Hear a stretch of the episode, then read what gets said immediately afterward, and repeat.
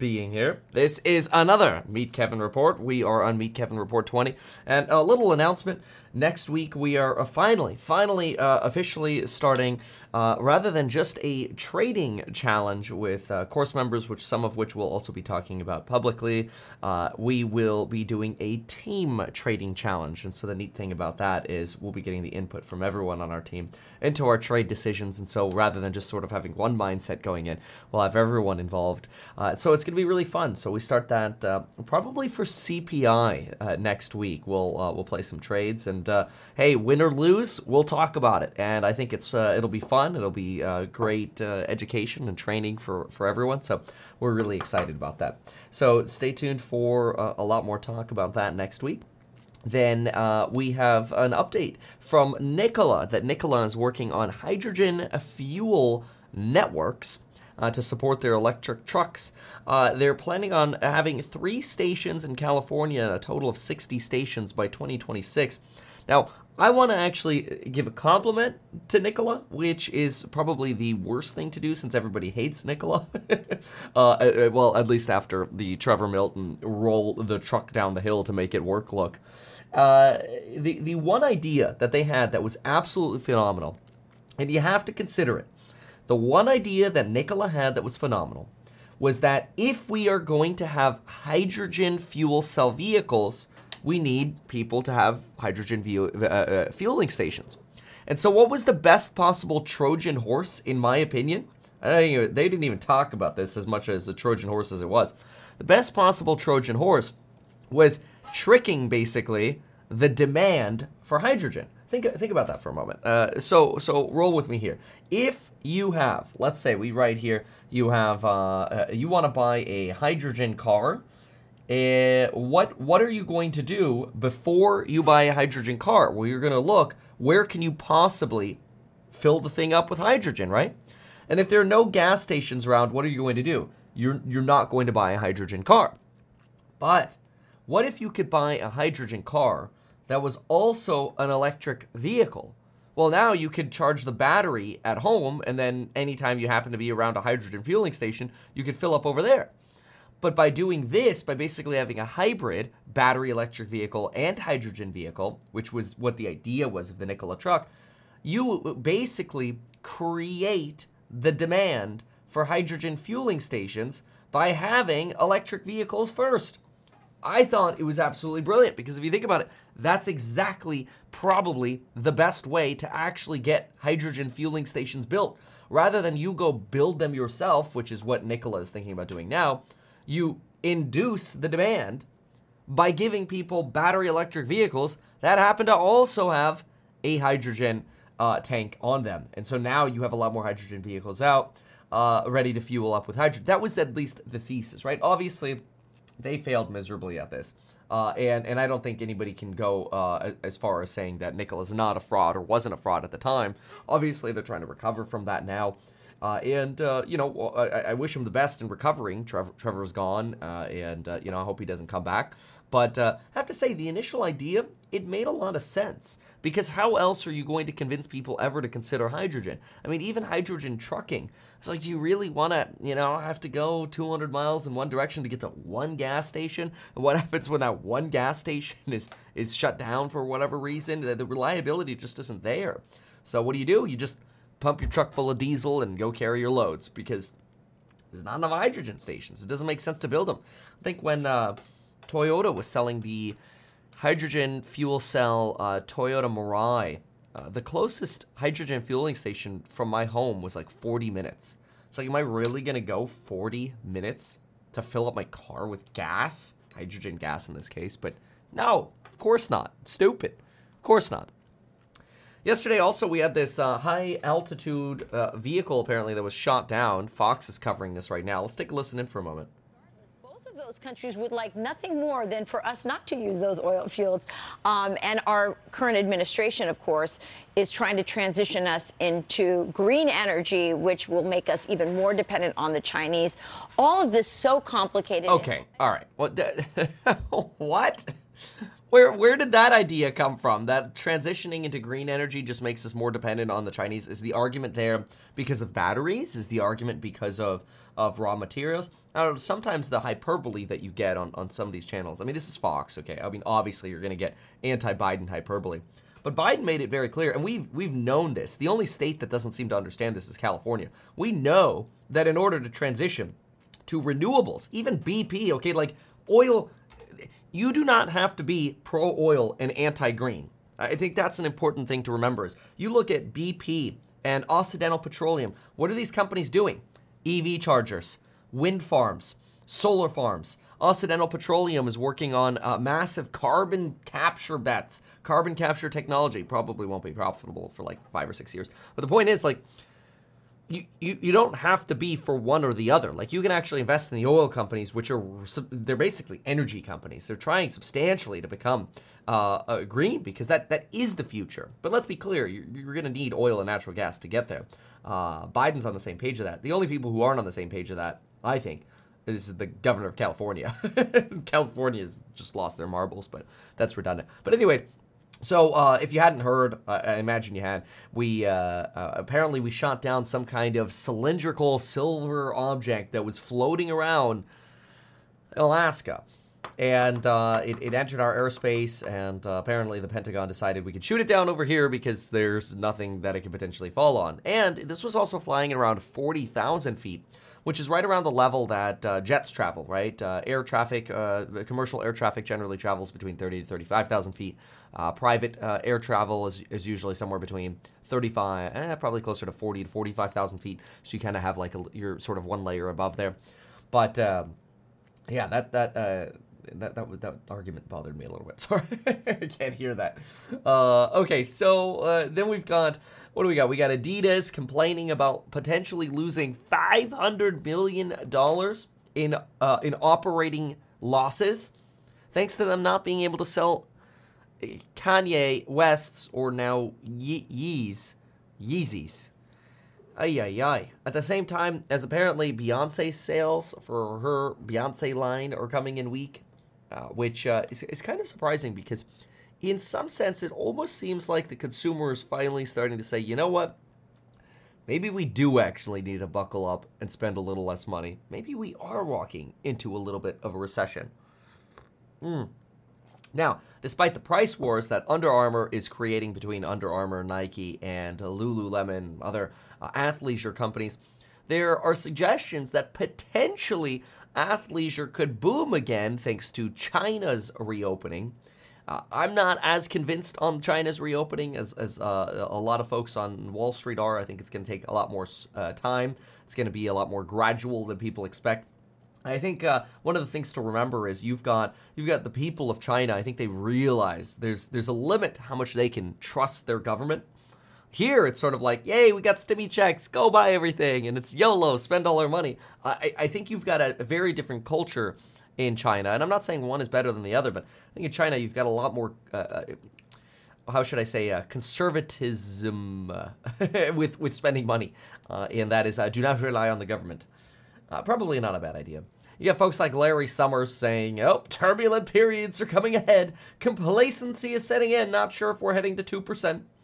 Uh, and we've got a lot to talk about regarding inflation as well today, which we'll do that. Uh, inflation, the Fed, and the markets. So we'll absolutely do that as well. Let's give a take on the Strike Foundation. Oh, maybe I've missed this. I haven't heard anything on this. Nikola has lost all trust. Well, yeah, that's definitely true. That is absolutely true. Uh, the um, uh, you know when, when you roll down a truck down a hill to defraud investors, you you basically uh, you basically give middle fi- uh, middle finger to everybody who's ever even considered investing in Nikola.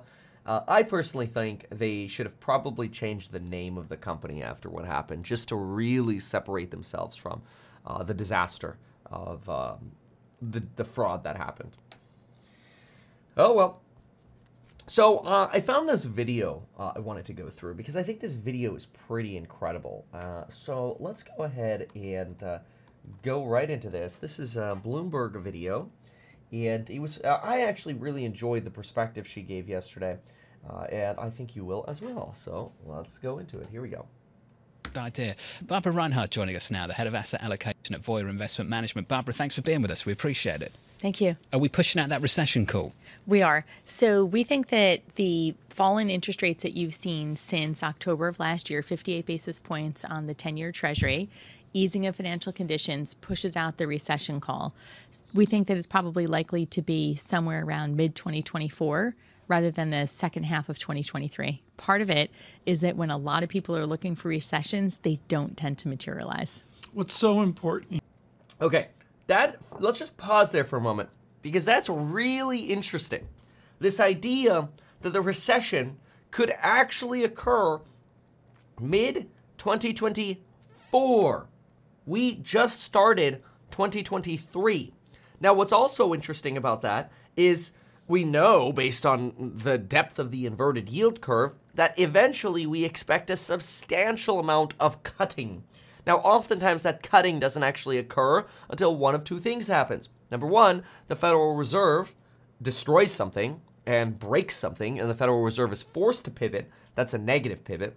Or the Federal Reserve achieves its goal stable prices and maximum employment, and then they can reduce rates and soften sort of that, that tightening uh, to bring uh, price pressures down. So, is it possible that if the inverted yield curve today is signaling 500 basis points of cuts, that's 5% of cuts, think about that for a moment. We're not even at 5% rates yet. We're expecting to go to about 5 to 5 and a quarter, but 500 basis points of cuts being signaled by the bond market within the next two years suggests going back to zero. But what would drive us back to zero?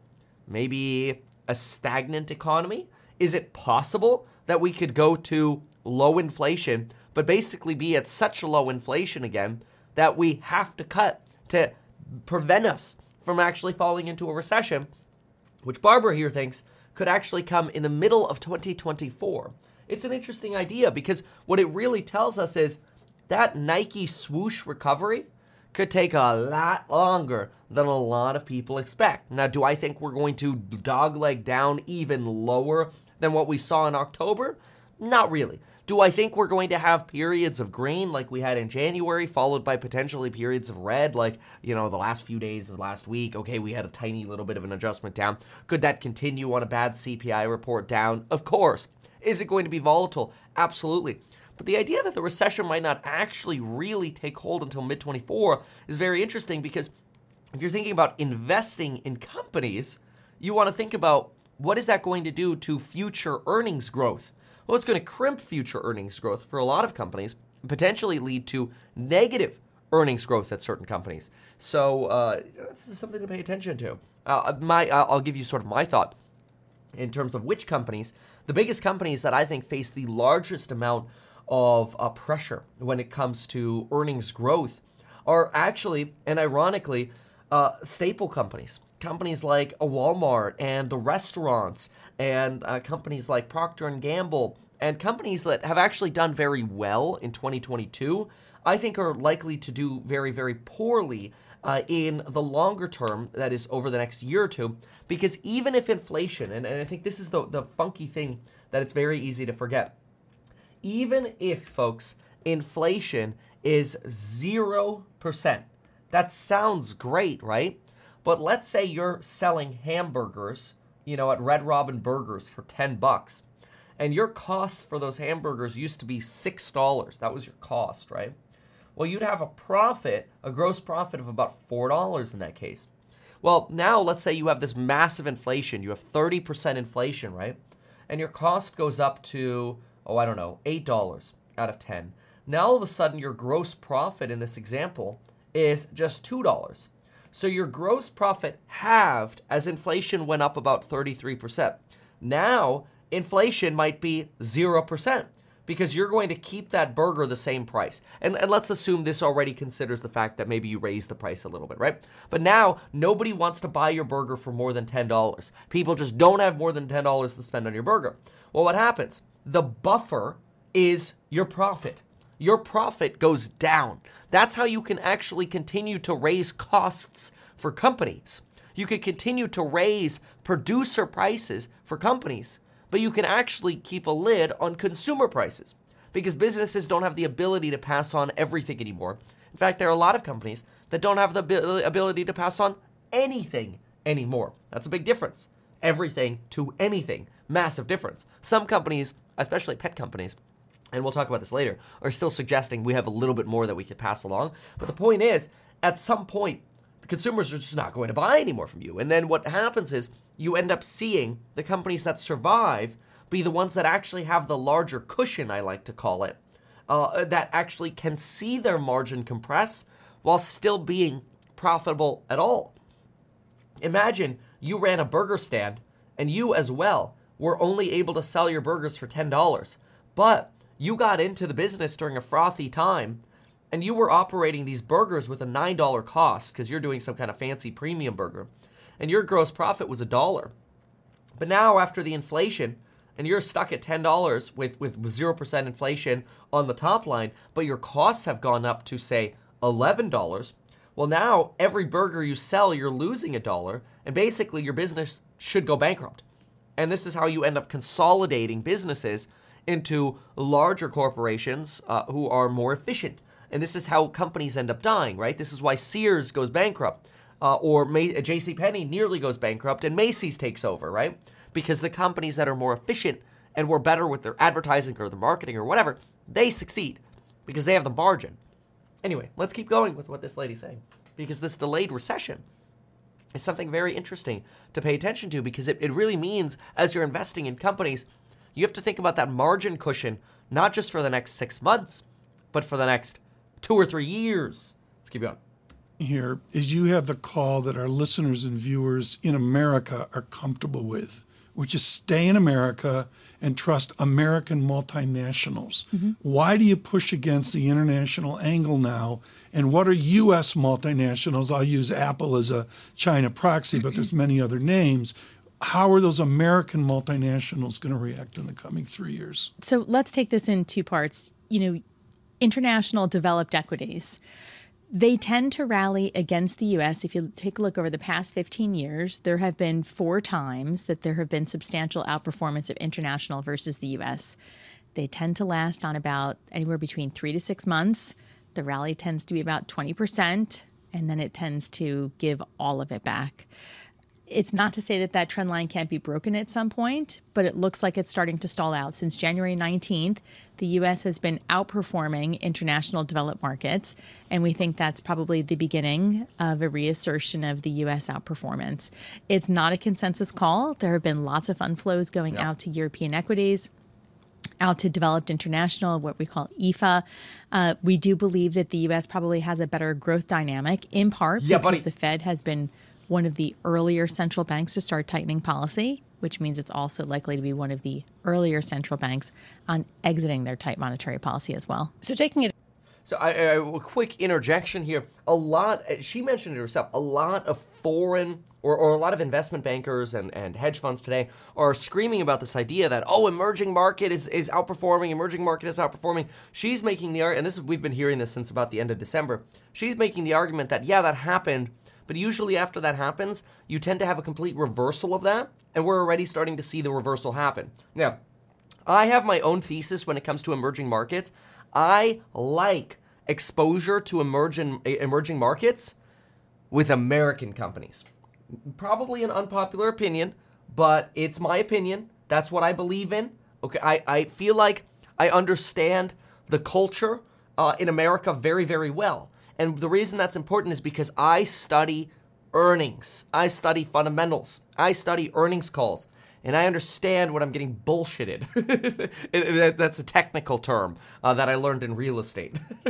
but anyway, so so if I want foreign exposure, what do I like? I like Starbucks. I like uh, uh, to some to a more limited degree. I like Enphase uh, to a greater degree. I like Nvidia. I like AMD. I like Tesla. I like Taiwan Semiconductors, even though that's a foreign company. That's an exception here. I'll put a little asterisk on there. Taiwan Semiconductors, foreign company. Uh, the the idea, though, of, of getting American companies that have exposure to international and a large portion of their sales with an exposure to international, I think is a fantastic way to, to play international. I mean, look at Tesla, 55% is international. Uh, you look at NVIDIA, AMD, you're looking at uh, 25% uh, international. Starbucks, TBD, but I, because they've just blown up their stores in China. But I think you're going to see a massive boom uh, in Starbucks China. Although I'm not invested in Starbucks yet, I'm still I'm still waiting for the right time on that one. Uh, but that, that's just my take on on that sort of international exposure. Let's keep going to uh, her commentary. A step further, are you pushing back against this idea that the rally in January was a fluke and has to be completely reversed? Are you actually seeing any uh, sell-offs as an opportunity to buy more? Well, the rally started actually in October. So the US is up about 15% up off of its low. International developed markets are off up about 27% it was very oversold sentiment. You had sentiment indicators that we like to watch on a daily and weekly basis that were oversold for over a hundred days. That's only happened three other times in our data series that we go back to the mid 1990s. So you have to appreciate that there was so much pessimism, so much bad news priced in, so much concern that it didn't take much in terms of a fundamental change at the margin for equities to be able to rally violently off of that. It can't continue forever. The easing in financial conditions, the easing that you've seen in bond yields certainly helps for a while, but you do have somewhat of a top on the equity market in terms of multiples. Uh, so keep them uh, pause there for a moment. Financial conditions have tightened since the jobs report. She is referring to the longer run easing of financial conditions that we have seen since October. So, since October, basically, simple way to put financial conditions, just think about the 10 year treasury yield. There's a reason they have it on screen there. Think about the 10 year treasury yield. The 10 year treasury was as high as 4.25, 4.3 around October, November. It's 3.7 now. That's that's a trend down. Now, it was lower and it's recently popped back up. So just keep an eye on that that uh, uh, easing of financial conditions argument because it's actually gotten pretty dang tight again. In fact, if you look at the two-year Treasury yield, it's basically at the same place we were in November. So in other words, we've just straight back to tightened as tight as we were in November. Tight, tight, tight, tight we're using these opportunities. We reallocated um, back into the U.S. We sold some of our bond positions after they had done extremely well, knowing that it's going to be a tougher slog from here. You can easily go up until we think probably halfway through this year. Part of it is because the inflation comparables, the year over year comps, are very easy. We see that probably starting to turn possibly in the after the June data, which is released in July. That's when the year over year comps on inflation, which is what everybody is worried about this year, become a bit more difficult. But between Oh, sorry, there we go. Now that's also an interesting argument. This idea that the easy part of inflation ends the first half of the year. And earlier this week, we actually talked about what I called the hump, the, the challenging hump. Uh, and it, it's kind of drawn a little bit upside down, but it, I think it'll make sense when I describe it. So think about it as a quick disinflation first, then you've got your goods. Disinflation for goods ends by June 30th, let's say. Then you get this hump period where it's harder to get inflation down. You potentially get some volatile data. And it's not until housing inflation really starts disinflating that uh, and then and then wages continue to disinflate. Wages and housing there we go that you actually see sort of that second wave of house of, of disinflation. And then if by the end of all of that disinflation you have goods competing for lower prices housing and wages competing for lower prices now you're potentially in the place where you can convincingly start cutting. Now is that going to be the end of the year? Well the bond market was pricing in a 1.73% in cuts at the end of the year. That has been removed. That's gone. No more cuts in 2023. It's gone. The market's already tightened to say no more cuts in 23. We're now moving that to 2024. Uh, it's interesting. One of the things that I've really learned this cycle uh, is uh, is is like I think it's probably my biggest fault uh, was a lack of patience, and I think that's still important today. Is even though we could thread the needle of the soft landing, it's all going to take a lot longer. And so I think it's really important to consider that. Anyway, we'll keep going here. Between now and then, it's probably likely Who higher for her in? She's too optimistic. I mean, you know, Not one of Bramo's friends. yeah. I know. actually think this is fascinating. Oh, do you? I, I I actually data. really I enjoy Yeah. this greatly, and I think What, as a bear, you enjoy this? as someone who is skeptical of groupthink, you know, there's so much groupthink now that there's actually going to be some big fall that I kind of like that it's it's mm. pushing against that. I like the, you know, Okay. counter consensus. I appreciate that. I appreciate that. I appreciate this from Michael Hartnett this morning of Bank of America. You're going to love this, Tom. This is great. An English strategist moved back to London with a wife from New York. After three years, someone asked the wife, What's the best thing about living in London? The wife replied, Paris. And what's the best thing about stocks in 2023? Bonds. Isn't that great? The best thing about 20 about Well- 23 about stocks is bonds. And he puts out this chart. I think Michael Hartnett's just tremendous. Michael, why don't you come on this show? I don't know. anyway, puts out this chart. Best start to the year for 60-40 portfolios since 1991. Yeah. Is that going to continue? Well, it's coming off of an absolutely horrible year, of course, right? So there's likely to be some mean reversion. The problem that you have in the bond market is you still have the Fed acting somewhat aggressively, you know, even though they've had mm-hmm. somewhat of a more de- data dependence.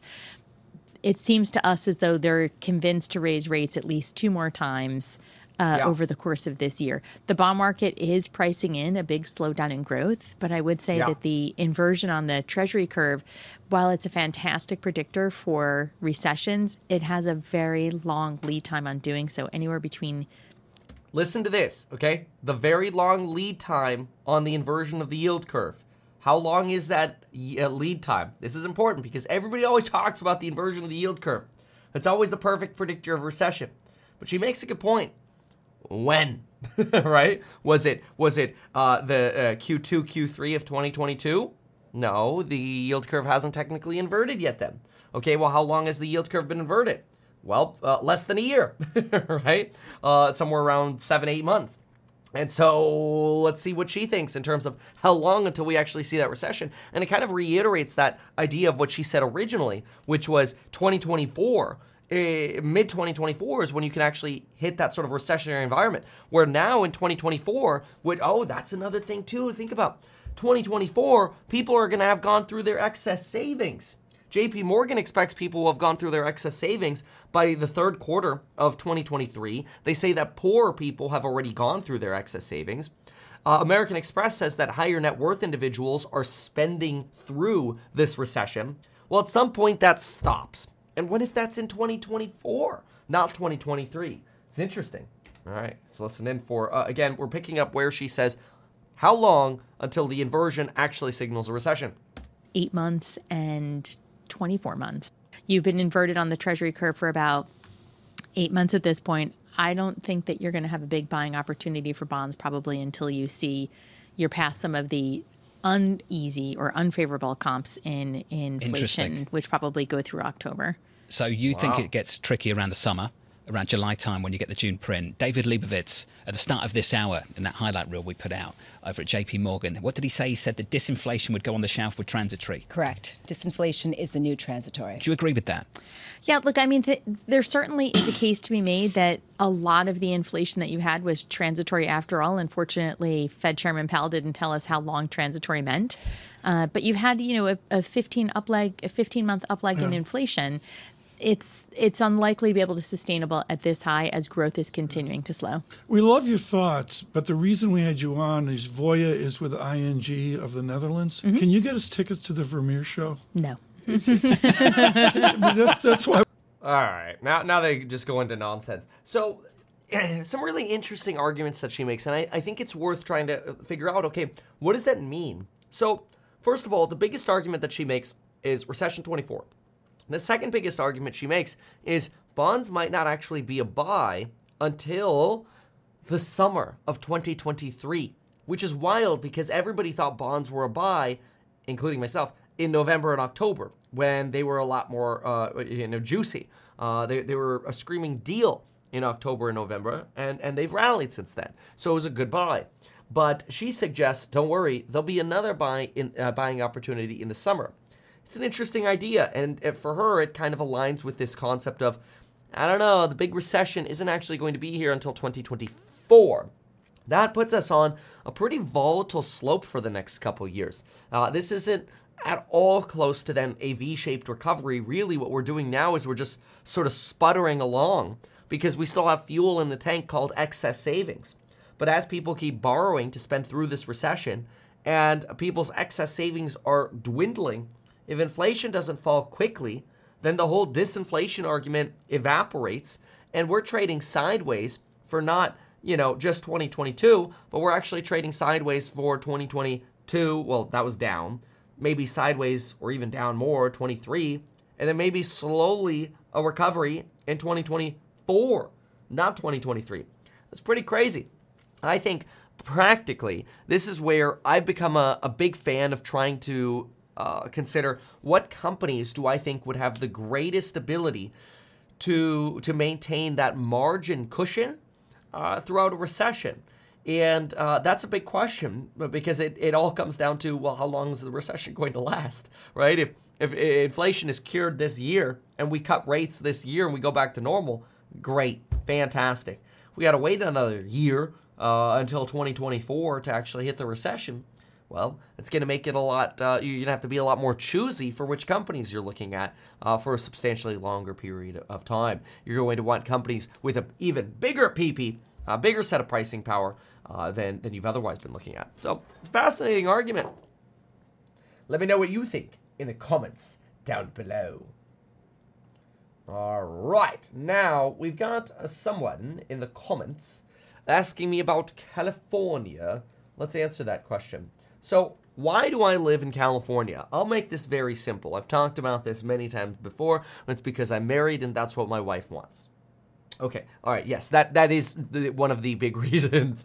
Uh, but yeah, a, a, lot of people like Kevin. Why, why, California? I mean, there's there's homelessness. You've got these this insane governor uh, that doesn't know how to govern. That has insane policies, and on one hand says we're going to do these great things, but then nothing ends up coming of those great things. Homelessness gets worse. The housing situation gets worse. Everything ends up getting worse. So why live in California? Well, I personally think the only reason to live in California is the weather. Uh, and that means you really only live in Southern California coastline. That would be like Santa Barbara to San Diego. That's it. That's my only reason. This place is like 70 degrees, uh, somewhere around 80 to 90 percent of the year with clear blue skies. It's it's awesome. Uh, and uh, there's really nowhere else in in the world, uh, or in the there is nowhere else in the United States that has this sort of weather.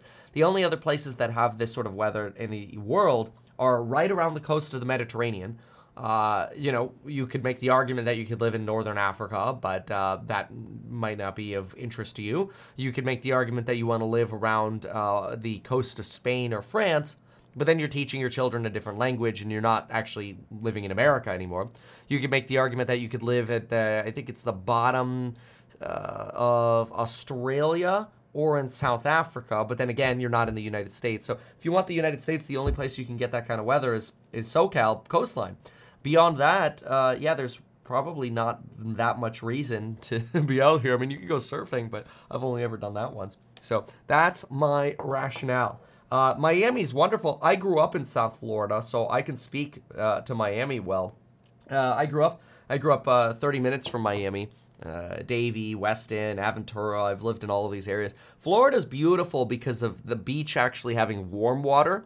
So you have uh, more sun. Uh, well, you have a hotter sun. Uh, but the problem is you have a substantially uh, greater ratio of rainy days in Florida than you have in California. So even though Florida's called the sunshine state, it's clickbait. It's generally you have clouds on almost a daily basis.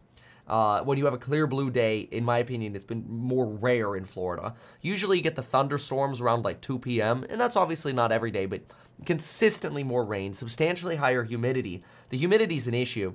Uh, it's it's a little exhausting. You kind of like you feel like you go shower and then you get out of your shower uh, to go to the grocery store or whatever, and you are like feeling like you're still taking a shower as you're walking around outside. It's because the humidity's high.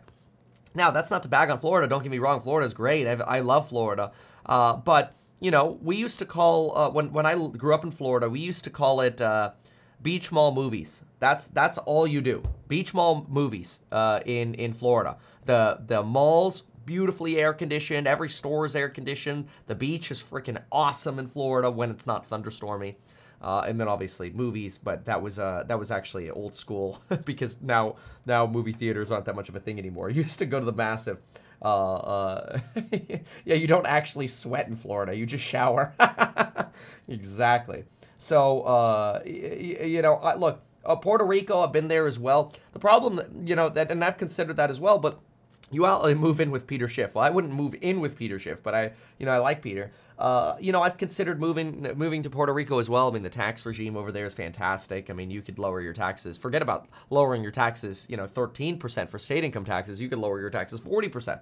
But then, you know, you kind of get what you pay for, right? Like the the the uh, uh, per capita income in, in Puerto Rico is extremely low uh, the infrastructure and, and, the opportunities for schooling are, are not as great uh, in Puerto Rico. Now you can do homeschooling, but then you know it all depends on ultimately what you want, right? What's Puerto Rico per capita income? Let's see here. Puerto Rico per capita income 24k. You know, per capita income.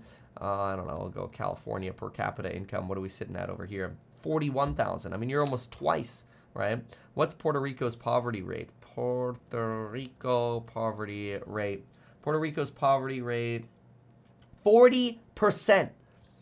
I live somewhere where the poverty rate's 11%. There are great places in America that have 8% poverty, 40% poverty in Puerto Rico. That's intense. It's intense. Uh, you know, so yeah, and don't get me wrong, yeah, Pinecrest. I mean, there's some beautiful places. I mean, look at Weston Hills uh, Country Club. I used to live there in uh, in Florida. A beautiful, beautiful area. Uh, you know, but you're you're built in the swamp. You got, uh, I mean, everybody. I remember when when my wife Lauren came to visit me in Florida. She's like, "What the hell is that around your pool?" And I'm like, "What are you talking about?" And she's like, "That that big black thing." I go, "What's with you and big black things?" Uh, and she's like, "The big screen. The the it's like a big screen thing." And I'm like, "That's for all the mosquitoes and bugs, so you can go in your pool without getting eaten to death." And she's like, "Oh my gosh, I've never realized." that you have to have those. But now I get it because every time I come to Florida, I get eaten to death with uh, with with mosquitoes and and whatever. If you've never seen those, I'll put up a picture on screen. But um, you know, I, I, I used to have these every patio. You know, realistically in Florida, especially if you're built closer to the uh, the inlands, you got to have these patio screens. Uh, it's that that way you could actually enjoy uh, the warm weather, uh, especially at night, without getting destroyed. Uh, but uh, you know, it's normal. Like these these are just these are just differences of different areas. Look, Florida doesn't have earthquakes. Florida's got hurricanes instead. I actually didn't really mind the hurricanes because they, you know they built the properties generally pretty well for hurricanes, uh, and you could just. Uh, you know, my favorite kind of shutters obviously were the shutters that the accordion shutters, but those are expensive. You know, when I was a child and we didn't have money, uh, I had we had to uh, hang the the. I mean, uh, I mean, most people do this, so it's not like uh, you know like that uncommon. It's not like you're poor if you have these shutters. It's just you just don't have the accordion shutters. Uh, the uh, you, you, know you'd have to take the the big metal corrugated sheets of aluminum to cover up your windows, and if you didn't have gloves, your hands got shredded to crap. But yeah, you know, uh, yeah, sure. Gilbert, Arizona, you know, there's some beautiful, beautiful places in Arizona. You know, you've got four months of the year where you kind of are not wanting to be there, though, right? So every every area's got its pros and cons, obviously. Uh, you know, I mean, uh, when I visit Arizona, it's it's obvious that you know you basically can't survive without air conditioning when the temp, or you don't just don't even go outside for four months of the year because it's so hot. Uh, and uh, you know, I don't know. I mean, uh, uh te- Texas gets pretty hot too, you know. Uh, so I've been to Texas quite a few times, and you know, it's it's it's look, it's all great. Like I love all of these different places y'all mentioning. Like Texas, I think there's the food is delicious. Uh, the people are great in Texas. I love the freedoms in Texas. Love the freedoms in Florida. Uh, it, it's it's fantastic. But if you kind of look at sort of like a weather chart, I think the way to look at what what uh, the area is that I'm living in is uh, well, let me put it this way: most areas, when it comes to weather, they look like a bell curve, right? They have this sort of weather where, uh, and and some areas, it, it where in colder areas, you could actually see the bell curve kind of look like this, and and this is basically saying like you know it gets very very cold, uh, or it gets very very hot uh, which would be the top over here. Whereas the area that I live in, the, the curve of, of weather kind of looks like that. It's like super, super moderate. It's like a line through the middle. And, and your range is like 68 to 72 on average year round. It's insane. So, you know, I, I we have decided that we're willing to pay for that. So uh, you know that's uh, that's uh, that's just the reality of of the decision we've made. We've decided that we're willing to pay an extra thirteen percent and uh, and, and and live in the climate that we want to live in. I get to you know go run every day outside pretty much uh, because uh, it basically never rains here. Uh, it, it, it, you know sometimes it does obviously uh, we you know that's when the Californians are always like well we need the rain you know but uh, you know from a selfish point of view I kind of like that it doesn't rain all the time that it barely rains and that it's mostly just sunny year round so uh, you know, I've, I've come to love it. And I've traveled to a lot of places, you know, I, the northern coast, Europe, you know, Puerto Rico. I've, I've, I've been to a, a, lot of wonderful places. And these are great places I will go to on a vacation. Maybe one day when I actually vacation. so my take on why I live in California and why I'm and, and don't get me wrong, like yes, the government sucks. The governor is an idiot, and and all he's trying to do is set himself up to run for president. You know, it, it, it it's it, it's basically like the politics have been corrupted. Don't get me wrong. There's so many reasons to hate on California, but if you think about it, like how much does the government really bother you on a daily basis? Like very little. that's that's the other thing I think. You know, people are like, oh, but the politics, but the politics. It's like politics don't bother me on a daily basis. Uh, then then you look at uh, it's it's like oh, but it's so hard to build in California. I go, guess what? I don't do in California. I don't build. you just don't build. Then just don't do things where you're inviting the government into your life. you know, just uh, just follow the rules and and uh, just don't build in California. Then okay.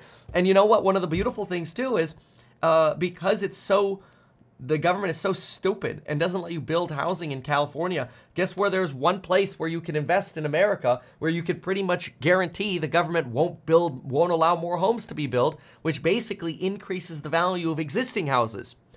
California. so, ironically, investing in California, you actually have the government giving you this guarantee that they're going to keep your housing prices high and housing prices are going to continue to get higher because they don't build because they're morons. that, that's just fantastic, though, if you own real estate. so, uh, you know, that's not good for people who want to be able to afford housing. That's terrible for them, and I feel bad for that. But, like, if you're like, where in the United States do I want to buy housing and guarantee that the government will basically make it near impossible to add to the housing stock? California. you know? So it's like when when there's a downside, you kind of have to look at the upside too. People are always like, but it's so hard to build in California. I go, I know and I love it. So I just don't build. you know? So don't build. It's, uh, it's it's hilarious. It's it's like the perspective of how to look at it, right? Anyway. uh, all right, we've got to we've got to go back to talking about uh, markets and, and inflation and and uh, I don't know. What do we want to talk about next? Oh, oh, we got to talk about the weightings. Yeah, the CPI weightings. A lot of folks have been asking me about um, uh, CPI weightings. What's up, Christina? Thanks so much, uh, Armando, for being here almost every day. Mm-hmm. Government impacts our lives daily. Taxes, crime, schools. See, but I don't have those issues really.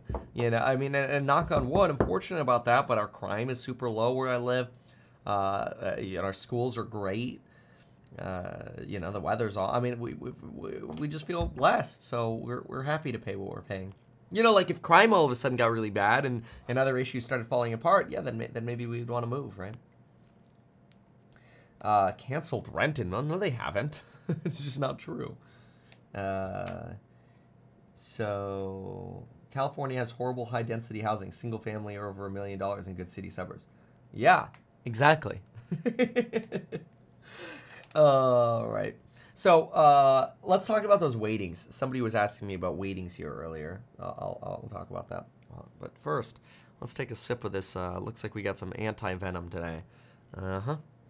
Mm-hmm. Who played RuneScape? Did anyone play RuneScape? Let me leave me a comment down below. All right. So the CPI ratings. All right, let's see. CPI weightings. We've got to talk about a few different things. First, we've got to understand CPI weightings. We're going to understand what actually happens when energy shocks affect inflation, which is actually what we're expecting to happen on Tuesday. An energy shock of inflation. What does the Federal Reserve think about that? And what's actually happening with companies passing on pricing increases. Who is left? that is passing on pricing increases? And are there some companies that actually are? And could those potentially be a red flag? Well, let's get started first by, as I said, looking at the CPI weighting changes.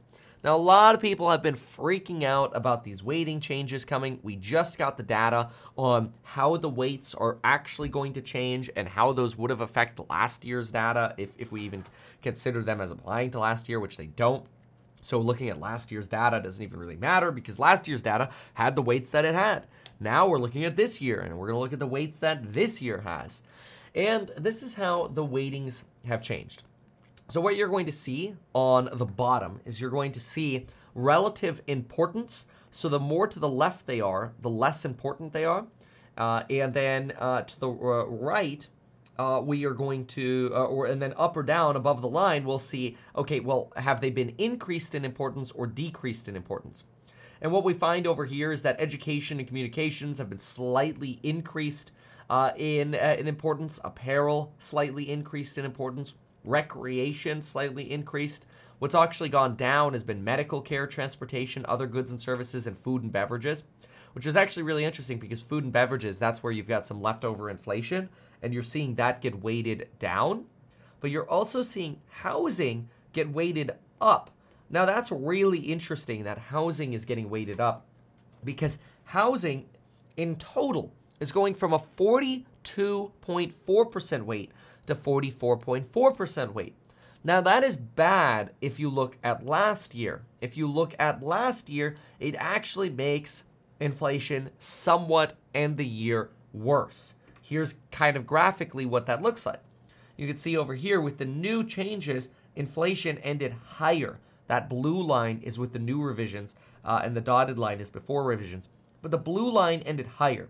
That's because housing inflation actually popped off more at the end of the year uh, than earlier in the year.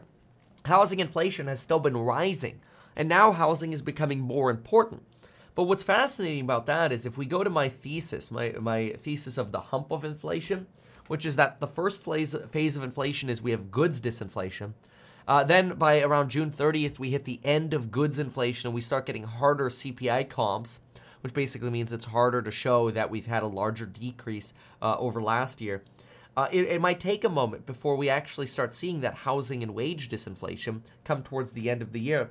But when we actually start seeing that housing disinflation, we really think that we're going to see inflation plummet.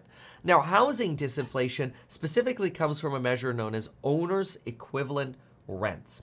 And we expect owner's equivalent rents to really plummet. I mean, substantially plummet. And that's because CPI reads are really delayed when it comes to owner's equivalent rents. Uh, CPI reads, if you look on screen now here, show increasing CPI rent, even though actual new tenant rents are trending substantially down. Now, we are just about to hit the crossover point where we should start seeing CPI rent start falling, but most estimators suggest we won't actually start seeing CPI rent realize that actual rents are coming down until potentially the beginning of Q3.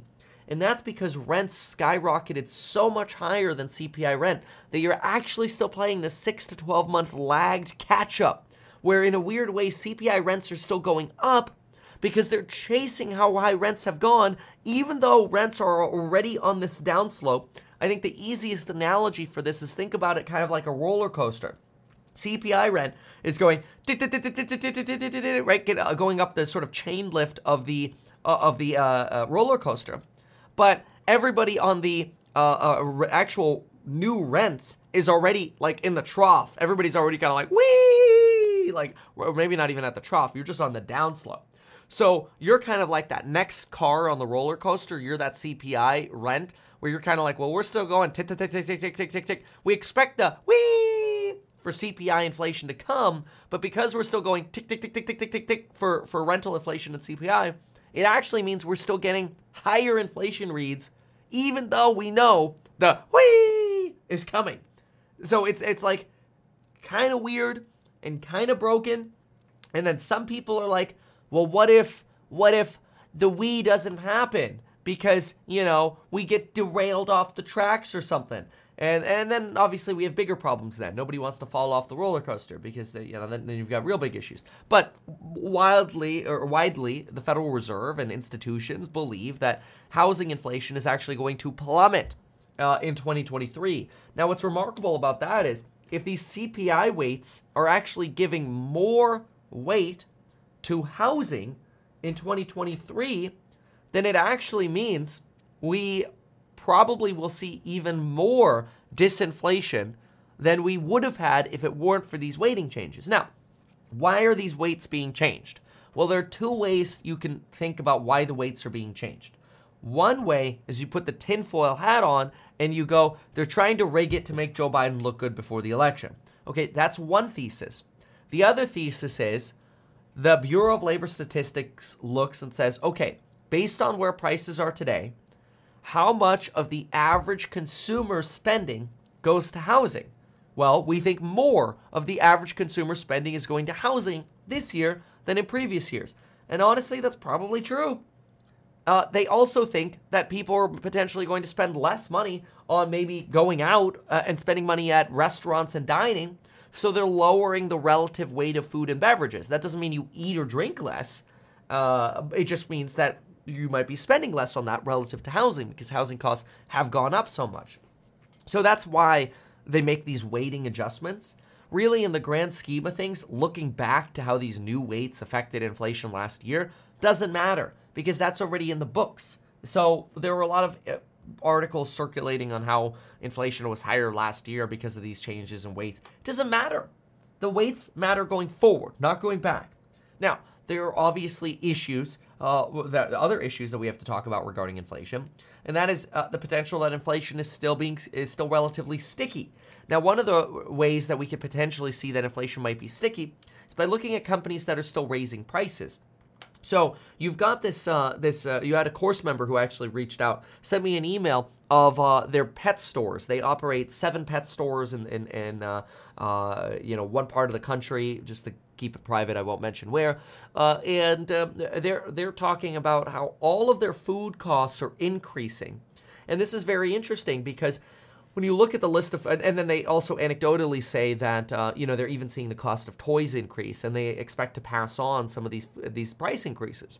And so this is this anecdotal argument, and also with their evidence that that prices are going up for foods. Now, interestingly, you could actually look at a company like Tyson Foods, and you can also see that prices are going up uh, for uh, a certain like meats. Fish is getting more expensive. Meats are getting more expensive. Uh, uh beef is getting more expensive. And one of the reasons you're seeing this sort of increase is because uh, cattle uh, has been less available. And when there's lower supply, the cost of meat goes up. But it's not as simple as saying, okay, cost of meat's going up. therefore, everything's going to get priced in, and you're going to see food costs go up. What you actually end up happening is you get to a limit where at some point the consumer will no longer pay the higher prices. And so to try to corroborate what the individual was saying who sent me this evidence that, that food prices were still going up at pet stores and potentially toy prices as well, is I looked at the Chewy earnings call. So we know Tyson, I'll give you the bottom line on that. We know Tyson saying, yeah, look, our food prices, our input costs are going up. Those are producer prices. Our producer prices are going up for meats. But get what did Tyson tell us? Tyson's like, the problem is we can't raise prices anymore because people aren't buying meats as much as they were. Now you might think that's crazy. Like, how are people buying less chicken and beef? Because it's a food. Like that should be an inelastic good, right? Wrong. When food or, or prices for meats go up, people just go buy something else. They go buy eggs. Price of eggs goes up, which they have substantially. Okay, then you go buy rice and beans like you have the ability to choose different force, uh, sources of calories. You don't have to buy the expensive stuff anymore. So what did Tyson Foods complain about? Just to finish the argument on Tyson. Well, Tyson Foods like, dude, we are having a problem. Our margins are getting squeezed substantially. And uh, this is why they're warning, here it is on screen, they're warning about how Q2 is going to be some seasonally softer, variable pricing models lag. We caught up with pricing as much as we could, basically. Uh, and they had somewhat of a confusing earnings call, but basically, Reuters had a very good summary of it. They're like, look, they took a hit because there was weakening demand for chicken. And, uh, and basically, their margins are getting hit and it, they don't think it actually makes sense to keep investing in even more production because people are just demanding less. And so it's kind of like, do they want to go through the capex? No. So they're kind of between a rock and a hard place as really a commodity supplier, right? They're supplying a commodity. Chicken is mostly a commodity. Now they try to argue that they have pricing power on some of their branded products, but what is Tyson seeing? Margins getting smashed. And when margins are getting smashed, you really don't have much pricing power and to the point where you start potentially losing money because your margins are getting smashed, you're in a bad situation. So, what does Chewy tell us? Well, Chewy was an interesting earnings call because Chewy says, look, we're still able to pass on price increases. And I thought that was very interesting and actually somewhat concerning. Now, Chewy mentioned this as of the earnings call of December 8th, 2022. Uh, now, keep in mind, I don't want to be the guy who comes up with a narrative and then only feeds you information for that narrative. I am going to give you red flags and I'm going to give you counter arguments to what I believe, right? I believe we are going to see massive disinflation over time. However, there are still embers. And Chewy actually gives us an ember. Chewy talks about how uh, at least in the initial part of their report, they talk about how they're still able to pass on price increases and that they have strong pricing environment. Uh, and uh, we believe that you know that's how the pricing environment looks great at the end of Q4, going into the first part of of 2023. So pet suppliers still passing on these price hikes. But what was fascinating was this, and I'll sum it up here they basically talk about how we're no longer going to pass on multiple rounds of increases. We're going to do maybe one more set of price increases, and by the second half of the year, we're done. We can't pass on any more price increases. And that's partly because we think if we keep passing on prices, we're going to see that drop off in demand. But on top of that, listen to this one. I never thought of this one before, but they say pet household formation is flat or negative. Yeah, listen to that. Pet household formation is falling. Okay? When people, and you have to think about this, it's like there are a certain amount of animals. Animals have a choice.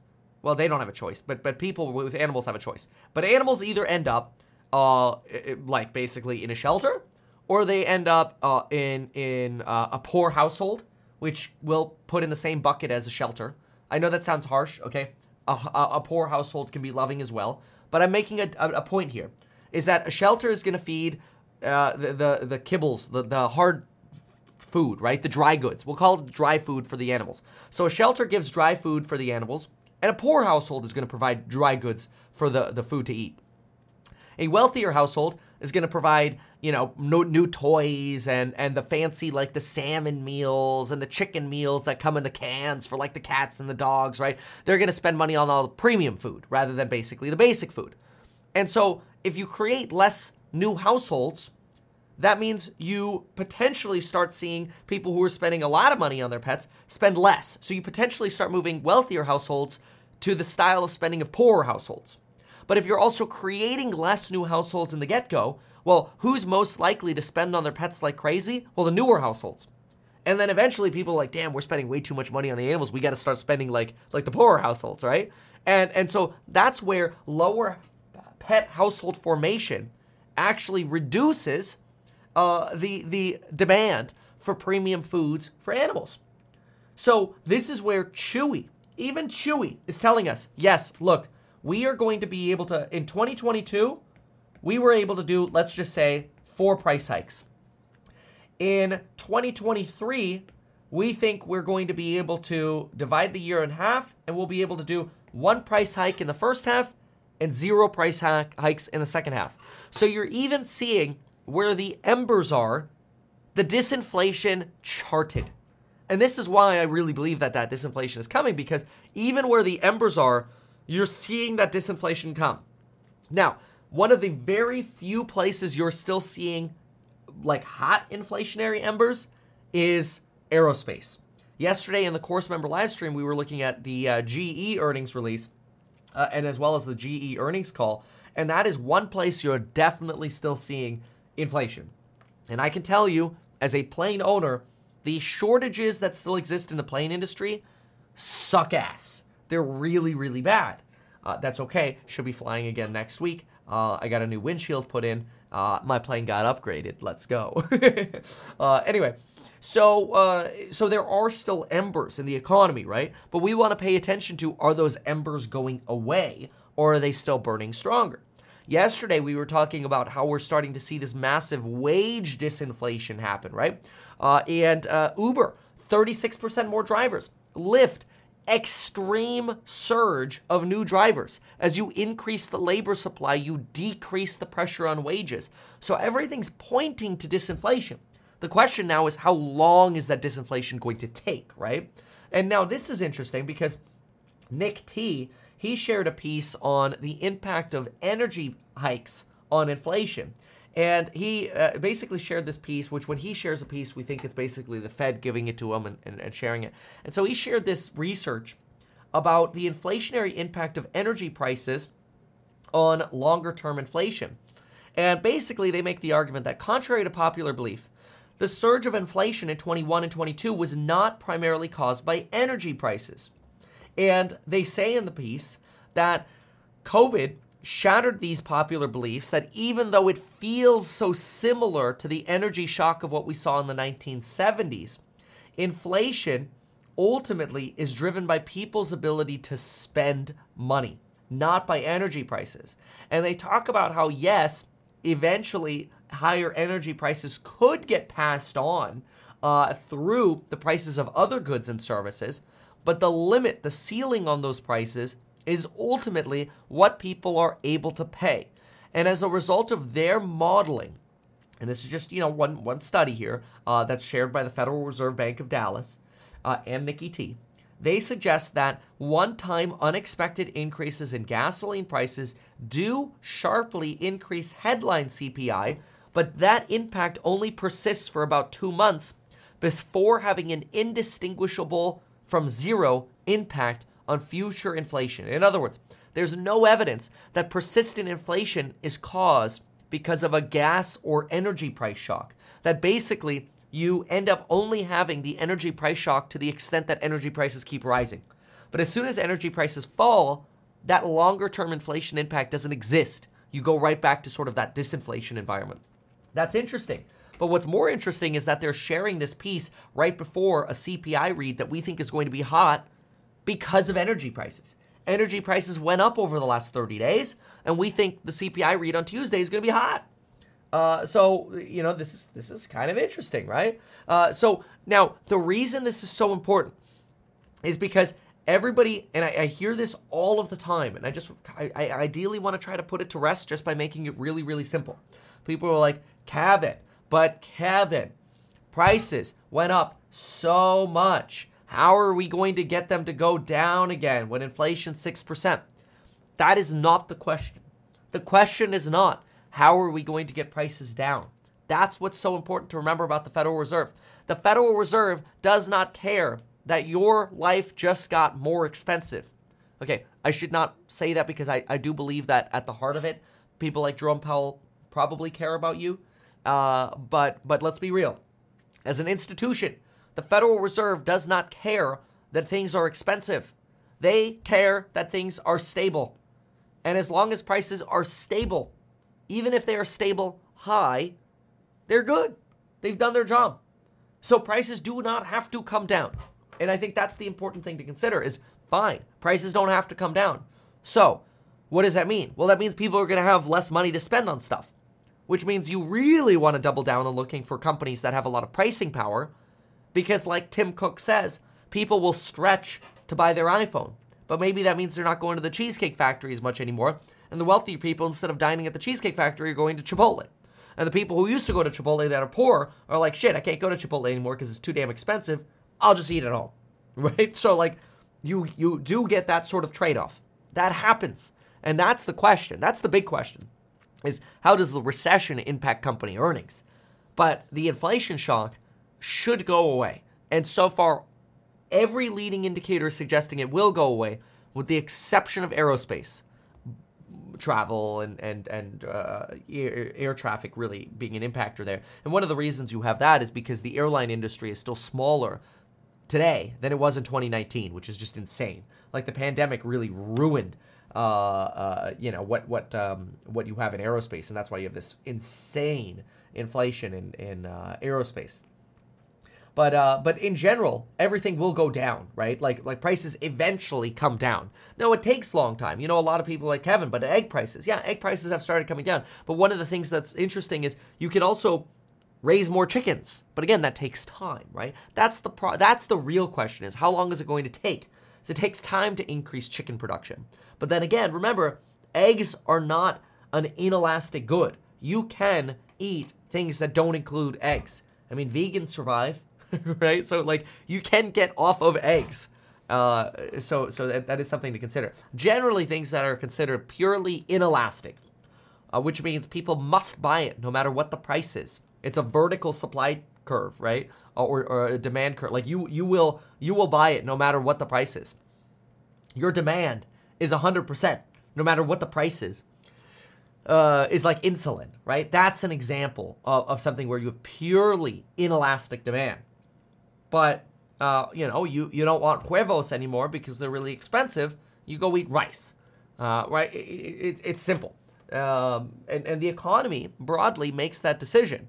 You know, you might say, I don't care if the eggs are, eggs are a dollar more. I'm going to keep having eggs because you like eggs in your face or something. I don't know uh, what what you're into. You can do whatever you want. But uh, you, you, know that that doesn't mean broadly as an economy, the economy won't adjust uh, to to fewer eggs. So that that can absolutely happen, and, and that ends up ha- that's that's just the way the world works. I mean, when rice gets expensive, people go to potatoes, right? When potatoes get expensive, people go to wheat. When pe- when wheat goes expensive, you go to the other side of the triangle. You go back to rice.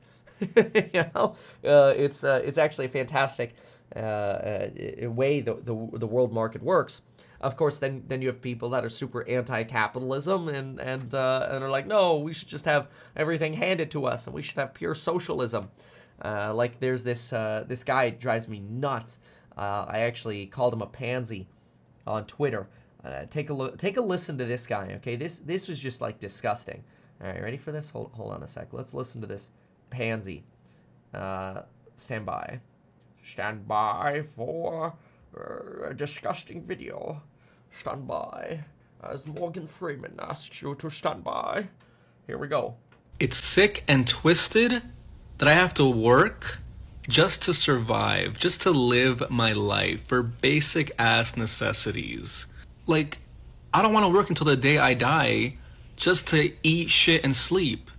Basic human necessities, it shouldn't be controversial. Fucking free housing, free healthcare shouldn't be a goddamn pipe dream. And I know a lot of people are gonna be like, oh, you should be doing this or that. No. Like, what if I don't want to be rich? What if I want to achieve shit? I still have to work till the day I fucking die just to live? Just to survive? People give up their entire lives just to retire at the ripe age of 60 whatever. For what? To get paid dirt even then, people destroy their bodies physically and mentally just to feed into a capitalistic system that does not give a shit about you. God didn't make me the smartest angel, but I know that shit needs to change. And I don't want to be told that I'm ungrateful, that I should be fucking happy to have a job where it's taking up 40 hours of my goddamn week you know, I want to spend time with my family. I want to do shit that is fulfilling to me. But all that shit like requires so much privilege, it requires so much wealth, and it's just fucking messed up. Like fucking universal healthcare, like universal like basic income or whatever. Like it, it, it needs to happen now. Like these fuckers got us to the moon. Like y'all can fucking figure this shit out. but you know, the rich just the rich just wants to get richer. They just want to keep exploiting marginalized people. They don't want to fucking give up their wealth and fucking help others. And for the 1%, like it'll it'll never be enough. Like when will it be enough? Like I don't need a goddamn mansion or to be a billionaire. Like for fucking what, man? so that I can exploit others and take away from others, like fuck no. All the billionaires can rot. Wow, that was extremely discouraging. I have lost a lot of faith in uh, the new generation of humanity. I'm pretty disgusted to see people suggest that they deserve to live for free when 40% of the world lives on less than a dollar per day. Billions of people in the world work their ass off for less than a dollar a day, working in factories and in slum to work to survive. And this person wants free everything free food, free housing, so he could sit on his ass and, as he said, spend time with his family because he doesn't want to put in 40 hours a week of work. You realize the 40 hour work week is already very good. Now, some people might take issue with that, but let's be real. If you're awake for 112 hours a week, that's about 16 hours. That gives you a full eight hours of sleep. If you're awake for 112 hours, you've got a lot of time to spend with your family. In fact, you have 72 hours to spend with your family and to do whatever you want. Even if you take out maybe 12 hours a week of commuting, which is generous, you have 60 hours to do whatever you want. You have 50% more time to do whatever you want and still have a full time job earning a fantastic living in America relative to the billions of people who survive on a dollar a day or struggle to survive on a dollar a day. Imagine if people like this existed 100,000 years ago uh, or even 10,000 years ago in the ages of the Neanderthals. You know what? I shouldn't have to work for my food. I'm just going to sit in this cave. Well, guess what happens to you, you dumb nut? You die. Now think about this. Think about all of the hardworking people who even live in relatively developed countries. I'm not even talking about the billions of people who live on a dollar or less than a dollar a day. I'm now talking about normal people who work 40 plus hours a week and they try to live normal, developed lives in a country like Turkey. Guess what? There's so little capability to keep people from dying in an earthquake because we need people to work more, not less. We need a government that is actually willing to require proper earthquake standards so people don't die in earthquakes. This should be basic. But guess what? The government doesn't have enough money to do it. There's not enough money to go around to make it so that people who even work full time lives and try to live actual lives, there's not even enough money for them to not get killed in an earthquake. And here you want a free home. It's it's like such a disgusting comparison to what's actually happening in the world. And this idea that oh well, rich capitalists, you know, just want to exploit people. Rich capitalists and the capitalistic system is designed to make sure that our livelihoods get better. The company that makes structural steel and hardware to actually prevent people from dying in an, an earthquake innovates and provides products and goods and services to prevent people from dying in an earthquake because of capitalism, not because Xi Jinping said somebody make a better bolt and we're going to give it away for free to everyone. That's not how you innovate. That's not how you actually end up saving lives. More people don't die because of the innovations that are created today in our society because of capitalism. Capitalism makes the world function better. Is it perfect? No. There's a lot of work to do. There are a lot of people that don't have iPhones to record TikToks like this douchebag. There are a lot of broke people who are starving. That's scary. And so, what can make people starve less? Capitalism. So we can innovate and figure out how can we maybe vertically farm? How can we have a, sustain, a sustainable energy future to actually make it so that power is on for people so they can go to work? Imagine trying to go to work and you actually go try to go to work, but the power goes off every hour because you're in a country that can't even keep the power on. And I'm not talking about California, which also has problems keeping its power on because it's trying to become so socialized. But what ends up happening when you have losers like this spreading this message that, oh, we need UBI, you know, I shouldn't have to work 40 hours a week. What you do is you make some percentage of America stupider and even lazier. And it's disgusting because what we actually need is more motivated people working harder so that way we can make the world a better place for the people who don't yet have the opportunity. See, this person doesn't even realize he has the opportunity to go make a real difference in the world. Now, maybe he doesn't want to, but at least he has the opportunity to do so. The power grid's stable, you got a phone, you got a home, and you're not starving. There are billions of people who would would would do anything, give anything they have to live in America. And then you have people like this. It's so disgusting. It's so disgusting this this hate for a capitalistic system that quote doesn't give an s about you. It's nonsense. Capitalism cares. and I can make that very simple for you. You know why I know capitalism cares? Because capitalism revolves around dollars, around money. And guess what? If capitalism can make something more inexpensive and accessible to people, guess what? The person who does that, who actually provides disinflation, makes more money. And so, what do you have? You have a country that's motivated to provide either better value, so innovative products, or better products or even equal products at a lower cost. So, capitalism actually makes it more accessible for people to live a safe and quality life. Look at a household 50 years ago. A household, maybe, if they were lucky, had one TV and one car. Now, American households in poverty have two to three cars, four to five TVs. Everyone's got a laptop. You want to learn how to type? You can do it for free on the internet. You want to take MIT classes? You can get those for free on the internet.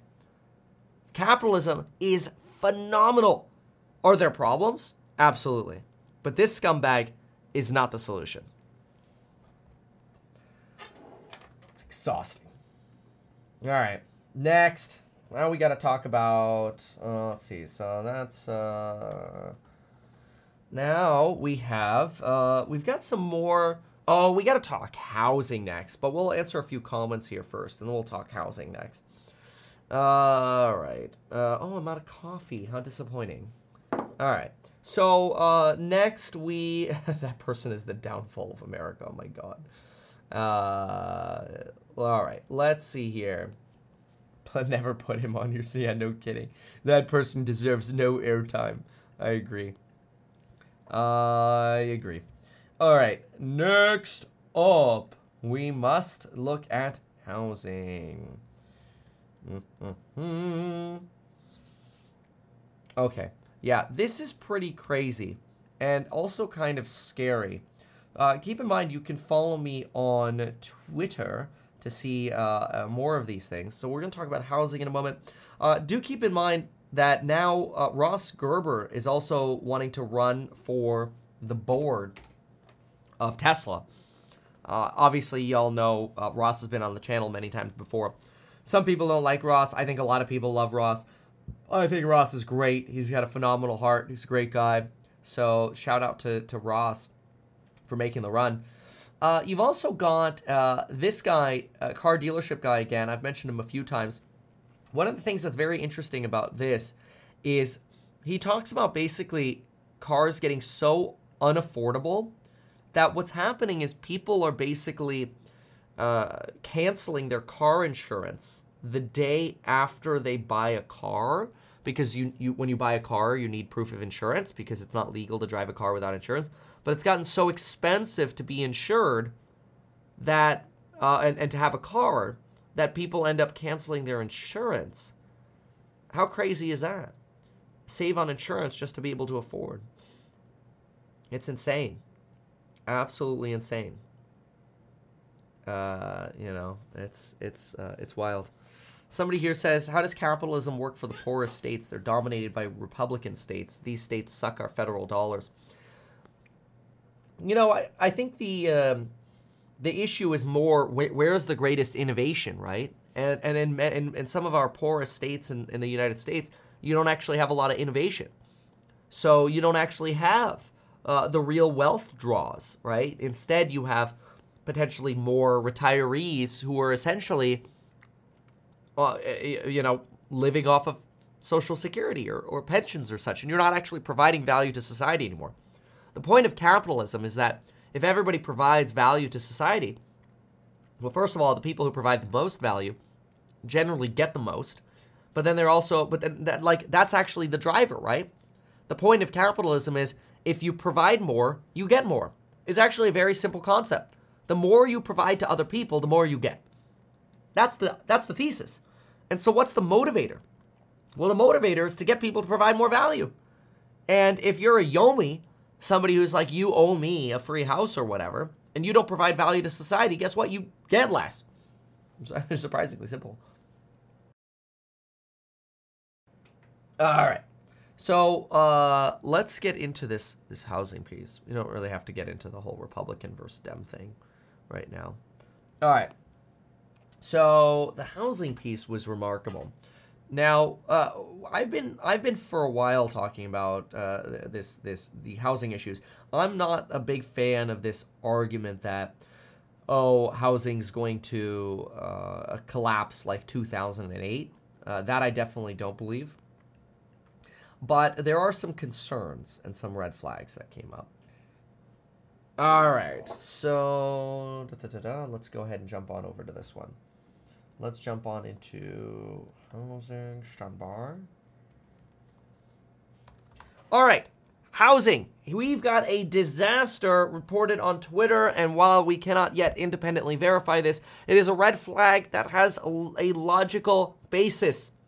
And it's very fascinating. So here's an individual called Jacob at Raleigh Fam.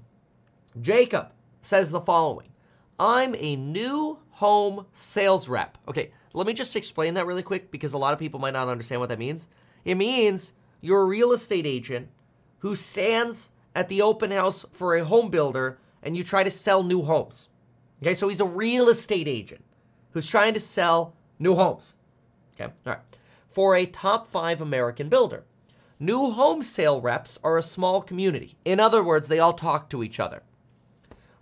Oh, he literally says that. We all talk to each other.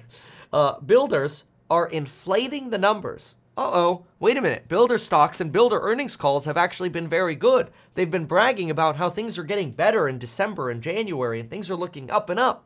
Hmm. But wait a minute. Builders are inflating the numbers, keeping bad contracts and bad loans on the books to prevent showing cancellations. Uh oh. So, what do we have over here? He gives us a chart that shows how uh, cancellations for companies are up substantially, over double for Meritage Homes. You've got Pulte Home Group over here, double. DR Horton, you've got uh, uh, uh double. Uh, you, you've got cancellation rates basically skyrocketing. And uh, you also have a substantial decline in net new orders. This we've actually seen in, in, publicly available statistics as well. We know that cancellation rates have skyrocketed, and we know that net new orders have fallen. We already know that. So that's actually not a secret. So statistically, we already know that some of that data is happening. But what's really alarming is this idea that builders are potentially inflating the numbers. So, what rationale does he give for inflating the numbers, and how can we potentially deduce truth from that? Well, first of all, uh, what else does he say? He says here, unfortunately, it's going to get bad. Okay, well, that's anecdotal. Let's get to where some more of the uh, insight is. For example, in the past, we would immediately cancel or not even write a contract slash build if we found you weren't qualified. Over the last three months, 90% of what we are forced to write are unqualified contracts because the qualified buyers are gone. These unqualified buyers won't be able to close so, what we're seeing is all the new home sales are worthless, but we have a gun to our head that if we don't hit our quota of three to six homes sold a month, we will be laid off or terminated. So, we have to write the contracts, but they won't close. The base prices are too high, but we can't drop the base price because the backlog under contract won't appraise. So instead, we are doing incentives. But incentives stopped working months ago. So builders are stuck. If we drop prices, the already bad contracts will be even more bad. Hmm. Okay, so let me explain this because this is very tricky if you're not from the real estate world. And I'll try to explain the potential impact of this uh, because it is concerning especially since when you look at companies like Lennar, the darn stocks are have actually recovered substantially from their loans or from their lows last year. In fact, here, just go to Google really quick, type in Lennar stock, And look at this sucker over the last year. It's up 11% a year ago, from a year ago. You look at the last five year chart, the sucker had a dip and a low in June, but it's recovered 57% from June. How does that potentially make sense when housing prices haven't even really shown their year over year fall yet? Ha, maybe it's the perfect short opportunity. Uh, we'll be talking about that a lot more, by the way, in our trading challenge that we've got coming up. We're, we're officially launching the uh, team trading challenge for course members in the Stocks and Psychology Money Group. Remember, of course, which you can get lifetime access to via the link down below. But here is how housing works uh, when it comes to new construction builds.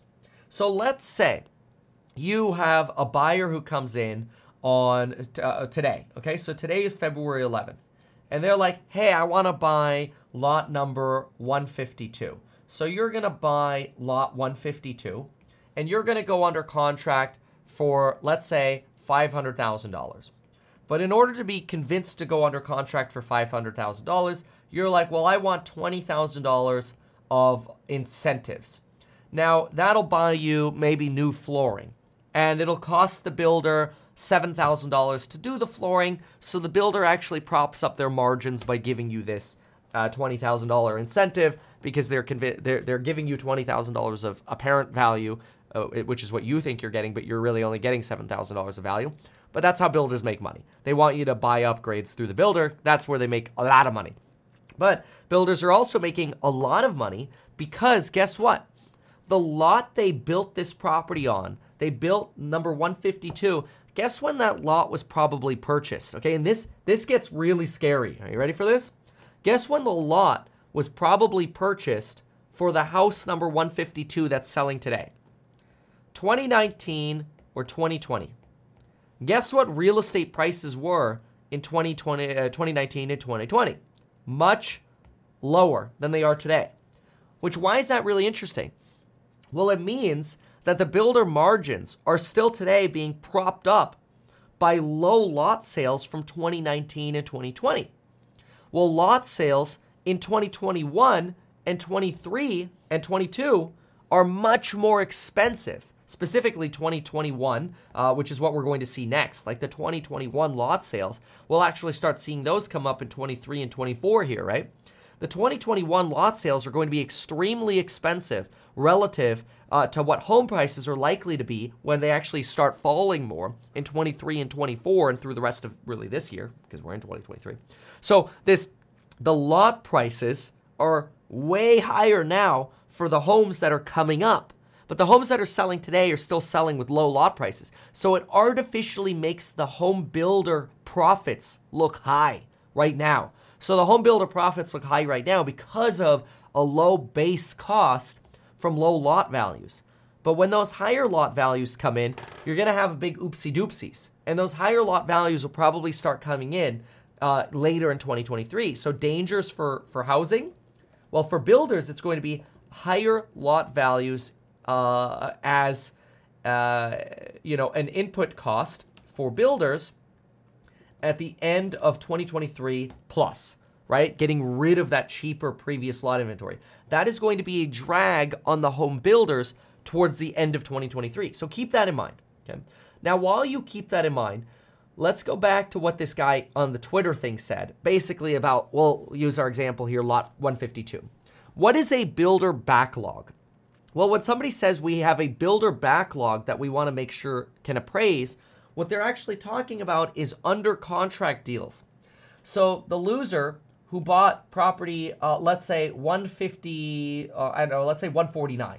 Okay, so the loser who bought property 149 for $500,000 as well, uh, January, let's say 28th, their appraisal is in part going to rely on the appraisal of the new sales.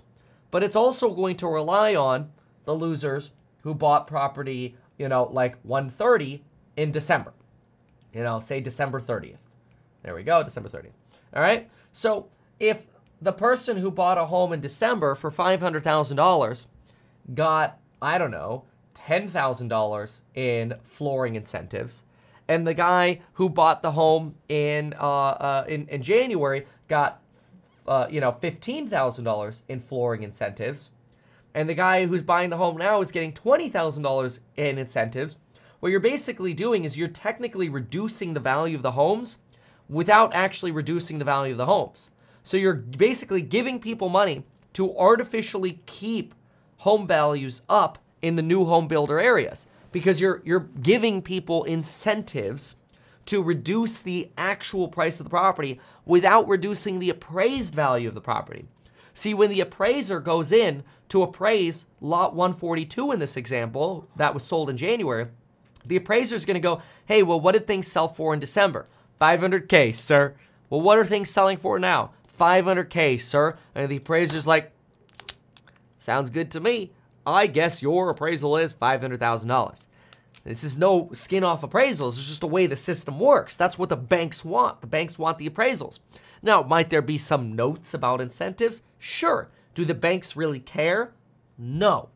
So, lending could potentially be propped up by artificial artificially high appraisals because of incentives. Uh, and, and they don't have to be monetary incentives. The builder could have already gone in and upgraded the homes. So, in theory, they don't have to give you the 20 grand. They could just go, hey, have this home with fancier flooring. And the appraiser can't really adjust for that very well because they're already new homes you're already on a condition level. I think the new construction C1. It's hard to go C1 is is you know even better than like uh, uh, new construction might be C2. I'm not an appraiser, but basically there are these classifications, and it's hard to say just because one house has slightly better flooring that all of a sudden the entire condition value of that house is so much more and you have to make an adjustment for it.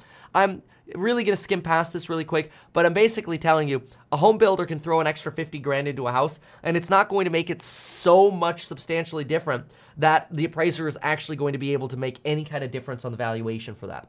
Generally, when you have valuations that are different because of the condition, it's because somebody went through and spent, you know, $500,000 on a remodel for a $5 million home versus somebody else who spent $50,000 on a remodel on a $5 million home, right? Then you could get more condition adjustments for stuff that's new. Like, in other words, what I'm saying is for like the, the 99 cent new flooring to actually make a difference compared to the $7 new flooring, everything in the home needs to be built to a substantially better degree for it to actually make a difference in the appraisals. And so the point of saying that is that home builders can artificially keep home values high by just putting in slightly better flooring, and the appraiser's not actually making a negative adjustment for that. In other words, in two months from now, you could still sell a home for 500K and you could potentially put $40,000 worth of upgrades into it, and the appraiser's not making an adjustment for it. The appraiser's like, well, it looks like we're still at 500K. That's called dealing with your backlog. That's making sure your next homes that are being sold aren't ruining your prior appraisals. That's what this individual on Twitter is saying. And the individual here is making this argument that people might not be able to qualify uh, for these homes, but we're writing the contracts anyway because we basically want to inflate the numbers because we don't want to lose our jobs. So the builders are like, you guys need to sell these homes. Do whatever you got to do to sell the homes or else you're fired. And the sales reps are like, dude, like, nobody's coming in to buy these homes, even because we're giving them incentives. And this is where it becomes concerning. And the, the sales reps are like, whatever, we'll just write the contract anyway and send it to the builder. The builder just cares about getting contracts. So the sales rep writes the contract, sends it to the builder. The builder's like, okay, got a contract. All right, somebody's willing to pay 500K. Great, sounds great. Hey, appraiser, by the way, we got another contract for 500K. We're doing good. When the reality is, if that person doesn't close, eventually the cards fall. Eventually, those deals contract uh, fall through and cancel. And when those deals fall through and cancel, what happens? Inventory goes up. And that's the biggest concern that you have for real estate is an increase in inventory. So increasing inventory probably doesn't come from resale homes because people have locked in low interest rates, right? It probably actually comes from new construction home builders who are resistant uh, to large scale price reductions in the face of higher rates. And what have rates been doing recently? Rates have jumped. They came down a little bit in December and January, but they've jumped right back to nearly uh, we're we're on on the path back to nearly the highs that we had in October November. Uh, we're not quite there yet. We are there on the two year, but mortgage rates generally follow the 10 year Treasury yield. and the 10 year treasury is sitting at 3.7. We went down to like 3.3 uh, uh, just a little bit ago, uh, and we were trending down, but now we're trending up.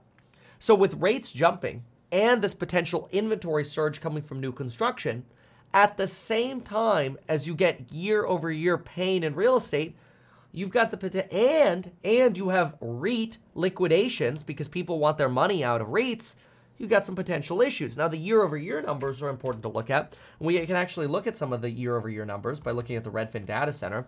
Uh, and it's really simple that we're going to end up uh, uh, crossing these year over year numbers, which actually finally start creating fear in the real estate market that, oh my lord, home prices are actually coming down. Because right now, if you look at year over year prices a year ago, we're actually still higher than where we were last year, uh, nominally. See, take a look at this. Home prices right now, national average sitting at 347. Well, that's about 1% higher than where we were last year in January.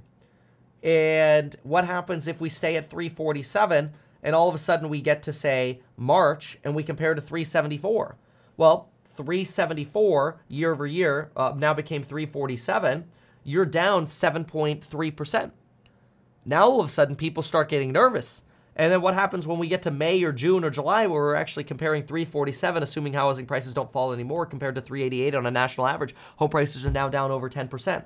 And that's not even going into some markets where things are getting ugly. Uh, like, oh, ooh, Boise's a good one. You go to, like, for example, Boise, Idaho. What do you have over here? Look at that. Housing prices are falling even more every single week. So you're looking at 444 divided by uh, 547. When you get to that comparison, you're down almost 19%. So you do have some serious issues coming for real estate. So the dangers for housing are these higher lot values, which are going to kill margins for builders in addition to cancellations at builders. I think that potentially combined with high values for builder stocks actually creates a really good short opportunity uh, for builders. Potentially. You know, I'm not telling you it's a guarantee, it's certainly not personalized financial advice for your portfolio. But anyway, there's a huge danger for builders and builder stocks. There's a, a very big risk of increasing inventory lowering prices, not because homeowners are selling, but because of REIT liquidations and builders. But then when you get the year over year fear combined with rates jumping, you have even more of a problem. In my opinion, in order to actually prevent a, a more substantial housing burden or, or crash, you need to see the 10 year treasury yield get below 2.75. I've been pounding my fist on the table for over a year now saying it, it, the more the 10 year treasury year yield is over 2.75, the more pain you're going to get for longer. And it's been pretty volatile over here. You can see on this chart uh, that the chart is unfortunately trending up again. Now, hopefully that stops. Maybe this CPI report comes in low and the high jobs report end up everything leads to disinflation. Great. Then you put a floor under the housing market. You get your 15 to 25% correction, as I've been talking about for a year on this channel. I've been talking about this since January of 2022. Uh, this 15 to 25% correction coming. People called me, you know, crazy. Now we've already seen 15 to 20% declines, and there's the potential of even more declines. But I hate to say it. This guy's tweet, uh, Jacob, uh, this is bad because really what you're suggesting is that home builder stocks are rallying under uh, false pretenses that that uh, really home builders it, unintentionally just because home sales reps don't want to lose their jobs you're basically having inadvertent fraud happening to prop up uh, sales for people who are buying homes with appraisals that are based on houses actually selling for what somebody is in escrow for you know next down the line lets the backlog appraise under false pretenses that somebody's actually uh, uh, uh, you, you, know buying a home after someone else uh, at, a, at the similar valuation. That's scary. So you get some real real issues happening in the new construction space, and I would be very cautious, and I'm potentially considering opening up shorts on uh, on some of the home builders uh, that I choose. I'll be posting all of the alerts for that coming up probably this week here in the stocks and psychology money group. So stay tuned for that. world feels crazy. Yeah, it does. Everything's just in, in, in a crazy environment right now. It is all crazy right now. The the big housing short. We should call it that. The big housing short. ay ay ay. It's just wild. So uh, let's see what kind of comments we got here. Short Bolte. Yeah, no kidding. Only problem switching to renting. Yeah, well, fortunately, new rents are coming down. No, we're probably not going to see uh, so I wouldn't worry so much about that. We're not we're not at that level. Uh, my house went up 40k in one year, though. No, congratulations. like it doesn't matter that home prices went up. It matters what's happening now, and what's happening now is there are problems. The, the whole point of what I made was that homeowners probably won't sell because they're, they've locked in the low rates and they're insulated. That's probably why you're not going to see a foreclosure crisis, right? These homeowners are still widely I- insulated. Uh, Car for Coin says he is he has he's here for the hopium. That's because he's investing in Coinbase. Oh, oh, what's up, Matt? Welcome aboard, man. I love the MKR. Thanks, dude. Appreciate that, man. Oh man, oh yeah, yeah. It's just it's just a wilderness out there. Matt and I went to sushi in New York. That was fun, dude. I, I, I still remember that. That was cool. Thanks, man. The the uh, Einstein of Wall Street uh, uh, told us where to go too. that was fun. Matt came to the ringing of the bell. Alrighty then. Now, what do we have to talk about? So we talked about CPI weightings. We talked real estate talked about recession. Hmm. Let's see here. There's some. There's. There's. A, oh yeah. Uh, I was looking at the put call ratio on Tesla. Put call ratio on Tesla is up to um, uh, a 1.5 from 1.3 weeks ago. So you're seeing a lot of puts getting set up on Tesla right now, which is actually quite interesting because the volatility is relatively low. Uh, but the put call ratio on the S&P 500 is actually lower than where it has been. I mean, there was a period where a few about a month ago, uh, actually back in December, uh, people had about twice as many puts as they had calls. The put call ratio was like two. Uh, it was over two for a period of time. It was absolutely insane, and uh, that settled down a little bit. But uh, there, there are some serious shorts against Tesla right now. it's something to pay attention to. Uh, so if you're uh, if you're trading options, lots of puts against Tesla, and vol's pretty low right now. All right, what else we have here? Uh, energy stocks. Tesla needs to go down. Yeah, yeah. Tes- Tesla only dropped seven eight percent. Yeah. I mean, there's a lot of talk about Tesla falling because it's ran so much, uh, uh, you know, to the upside. But then again, you have to sort of evaluate that against the idea that, well, what if it ran because, you know, it was fundamentally undervalued, which I believe that it was, and uh, it was really driven down by a downtrend triggered by Elon selling. The Elon selling was a disaster. Chat GPT has predicted the stock crash of 215. yeah, a lot of people are circulating that right now, especially Dan. Uh, Dan Dan in Chat GPT predicts the end of the world for everything, but that's the day after CPI. It'd be funny if Chat GPT ends up being right. It's the it's the life cycle. What goes up must come down. Yeah, I mean, look, ultimately everything's a cycle, right? Uh, especially the uh, real estate market. There's there's nothing more cyclical than housing, uh, which it shouldn't be to some extent because it it just it creates barriers for individuals. It makes things more expensive, uh, and uh, the boom bust cycle is is painful. But uh, I, I, think most people who own homes and bought homes are, are pretty well insulated. Bill Ackman's considering possibly listing his uh, Pershing holdings. That'll be interesting, seeing uh, basically a, uh, a, institution, another institution going public. And there's a lot of talk about IPOs for 2023, even Stripe potentially considering going public. I think that'll be very interesting. Uh, the um, you know IPOs basically died after the 2020 crash uh, or, or 2022 crash. IPOs really died. The boom of 2020 and 2021 was a great time to IPO. Now it's uh, it's a pretty rough time to uh, IPO. Starting off as a realtor, should I begin saving a year's worth of rent before going head on? I don't know that you need that much, but yeah, I mean, if you're getting started, you want to save as much as possible. That's for sure, because you'll probably be living off rice and beans for a while. Will Investor Day drive up Tesla? 499 question in my opinion, no. I actually think that's probably an easy short. Usually, uh, Investor Day is driven by retail excitement, and then it's buy the rumor, sell the news. As generally the uh, the way to play that. That's my thesis, at least. I signed a pre-approval for half a million, but can't buy anything in Vancouver. Yeah, because you're in Vancouver. You could probably find some real estate in Vancouver. Uh, let's let's go take a look. Let's let's look at Vancouver real estate. Uh, can I go? Is does does uh, Zillow work? Let's find out. Vancouver. All right, let's see. Let's see what's for sale in Vancouver together. It is an expensive area, that's for sure. All right, let's drop the price a lot because uh, you get a lot of million dollar listings over here. All right, so these are Canadian dollars, so they're pretty inexpensive. Yeah. All right, let's go down to like 600k. Okay, okay. Well, look at that. There's plenty of stuff here. What are you talking about? It's got a 500k. Yeah, look at that. 45 listings under 500,000 Canadian dollars. What do you mean you can't buy anything? You don't want to buy anything. That's your problem. You have a wants versus needs problem, man. That's what you got. Look at this. Look at that.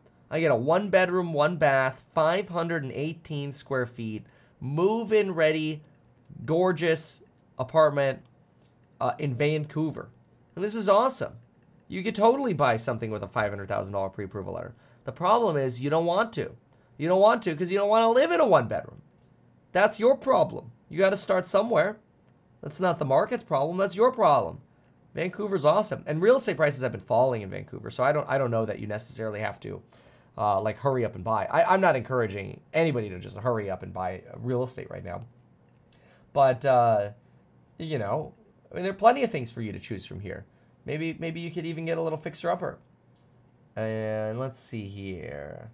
Here's the studio for two ninety nine. Uh, you know, and I don't I don't know Vancouver, so I don't know the areas over here terms of what's a good area or bad area. I'm just trying to see if I can find something that maybe looks like a little bit of a fixer upper. Uh, well, looks decent. Oh, this one looks pretty dated. See, look at this. 349,000 bucks, built in the 60s. So, you know, you got the janky 60 elevator, but they got the nasty parquet floors. And yeah, I mean, these photos don't look that great. Uh, uh, I don't know where it is, but it, it's, it's still Vancouver. You got the nasty old kitchen, uh, old Formica countertop. I mean, this so you could probably you could probably get a deal on this sucker because this doesn't look that great. Oh, that looks beautiful. Look at that. You got a terrace with a water view. Oh, Vancouver looks nice. This person ripped the pictures from somewhere. But anyway, here's a place for three hundred and forty nine thousand uh, dollars.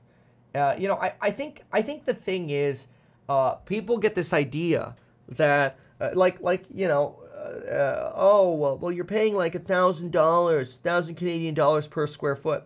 Well, if you don't like it, don't live in Vancouver. It's simple. It's not that hard, folks. If it's too expensive, move or buy something smaller. It's not that hard. Obviously, Vancouver is desirable enough and yes, real estate prices are falling. Yes, real estate prices are in the process of falling even more. No, I wouldn't encourage buying right now, but let's broadly forget about the real estate market for a moment and let's put our big boy thinking hats on for a moment. If you can't afford it, move. If you can't afford it, uh, but you don't want to move, then take advantage of the fact that you're in a high cost of living area and get a job that pays you more. People don't want to hear reality, but if you're only approved for 500k uh, uh, Canadian dollars in Canada, uh, and, and you're not willing to live in a one bedroom, then you have two choices make more money or move. It's that simple. You know, like you, you can't you, you can't have this mindset of, but Kevin, I shouldn't have to pay a thousand dollars a foot to live in Vancouver. Uh, sorry, that's called the market. That's the way it works. The value that Vancouver provides to people who live in Vancouver, and I don't know anything about Vancouver, it's just the way it is, but the value obviously that that city provides to people is so high and the opportunities that it provides to people is so high that other people are managing to figure it out. And other people are managing to make the payment or they're managing to live in a smaller unit. But just complaining about it, it's the same thing you get in San Francisco, which San Francisco's turned to crap. But you got that all the time. People are like, "Oh, I can't, I can't afford anything." Well, what are you looking for? Well, I'm looking for a four-bedroom house with a white picket fence, and they're all like five million dollars. It's like, well, how many people are living there? Oh, it's just me. Well, you're an idiot. Start smaller. Ay, ay, ay. Uh, so you know you, you gotta you gotta have the right mindset to, to be able to go ahead and and uh, you know survive in in high cost of living areas, uh, and if you don't like it, I will sell you a place in uh, in Indianapolis. Okay, you want to move to India? You want you want cheap housing? I got an eighty thousand dollar house to sell you in Indianapolis, and then you could get a two bedroom, one bath with a yard. You want a three and two or a four and two with a white picket fence? Hundred twenty grand. Why is it 120 grand for a house with 2,000 square feet and a yard? Because it's harder to make money there. The cost of living is lower. When the cost of living is lower, it means it's harder to make money there. It means you have less opportunities to make money there. So pick your pick your make your choice. You want to live in an area where housing is cheaper and you're like, "Oh, I got all this for $100,000." Great. What opportunities do you have in the area? Way fewer than a high cost of living area. Now, does that mean you can't make a lot of money and live in Indianapolis. No, look, I'll, I could pack up my stuff right now and go I'll buy a $200,000 house that's five times the size of what I'm living in now in Indianapolis. Uh, and, and I could continue to make these YouTube videos, but I'm in a unique situation. I don't have to commute to a job or, or have a business nearby or whatever, right? So so there's that unique opportunity. Uh, so yeah, of course there are always exceptions to every rule, but the exception is not the norm. What drives real estate value is the opportunity that people have in that area, whether that is weather based, whether that is job based, factory based, uh, tech startup based, uh, social based, I don't know, whatever. Uh, the reason values are what they are is because of the opportunities in an area. And to complain that you can't afford anything when clearly you can, you're pre approved for $500,000 and I found 47 listings for you, is wrong. It just means uh, it doesn't align with what you want but then you know capitalism doesn't work uh, in in a in a wants way. You have to go earn it. That's my take. Okay, so that's my my real estate Vancouver rant. All right, what else do we have? Uh, well, let's see. It's uh, it's almost 7 a.m. You know, normally we'd be in the course member live stream right now, but it's it's the weekend. We're starting the Elite Hustlers live stream soon too. I'm, pl- I'm sending an announcement out on that on Monday. I think Monday or Tuesday. We're sending that announcement out. Uh, but anyway, yeah. Uh, okay, so what is this? So so so now it's about race. The male white's perspective is funny. What are you talking about? Oh, super unaware of white male privilege? Nothing that I just said has to do with race. I don't care if you're Asian, you're black, you're you're uh, uh, Latin American. If you want to make it in America and in capitalism, guess what? You provide value. I don't care what the color of your skin is. Get off your ass and work. Don't tell me that it's white privilege to say if you want to make money, you need to get off your ass and work. You have every opportunity sitting here leaving racist comments on YouTube. You have every opportunity to get off your ass just like anybody else watching the stream and go work.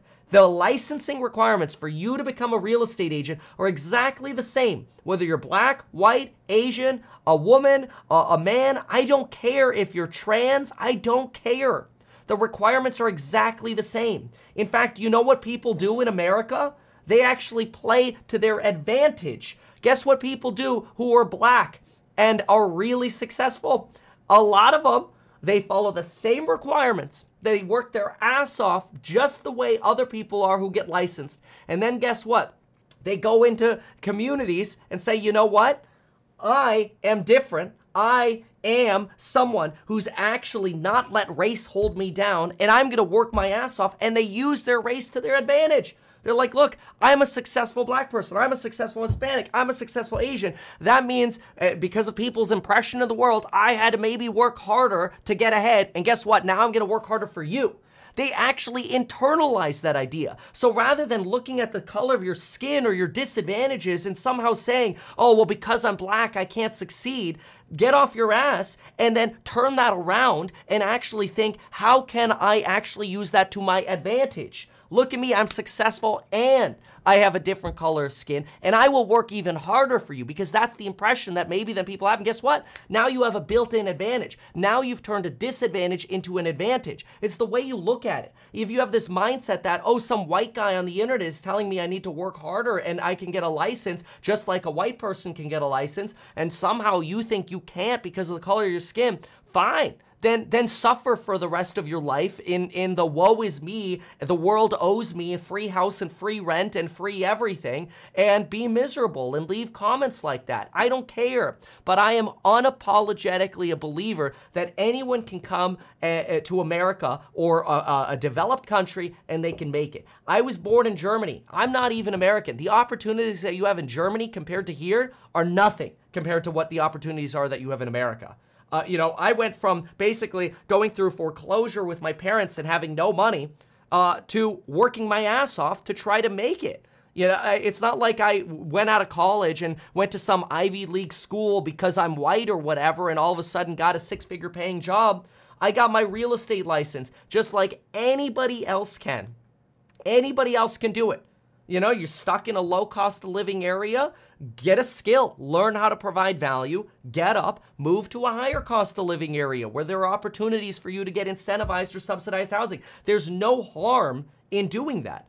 You know, you can you can move from wherever you are right now I guarantee you, you can move from wherever you are right now and you can make it work moving to the most beautiful weather in the world in San Diego. You pick your butt up, you move to San Diego. Don't care if you have to couch surf, that's what you have to do when you get started. While you're couch surfing, everybody's got a laptop. Take your laptop and guess what? Learn how to be a real estate agent. Learn how learn the real estate market. Learn everything you can about uh, about uh, uh, real estate in San Diego. Go get a suit from the Salvation Army. Nobody knows the difference. You don't have to have a lot of money to start up and do these things. But guess what you're going to do? You're going to get you're going to hang your license at a real estate brokerage and again, I don't care what color of your skin is. You're going to hang your license at a real estate brokerage in San Diego and they'll gladly invite you in. They'll mentor you for free because that's how real estate brokerages work. They will literally hand you open house signs to go get off your butt and work. And now uh, again, don't care what your race is. You wear a suit from the Salvation Army. You're living on a couch. But what are you doing? You're actually trying rather than leaving bullshit comments on the internet about how your race is keeping you down. Don't get me wrong. Race for generations has been a problem. Poor people are statistically more likely a minority, or uh, put another way, somebody who is a minority is more likely to be poor. I get it. The institutions in America have screwed uh, people who are poor. And that's why you have to leave the poor areas. You have to leave. That's the way it works. And unfortunately, in America, poor people become poor. That's the way, I'm just telling you the reality. Poor people become poor. poverty concentrates. What happens is when things get expensive is people go to lower cost of living areas.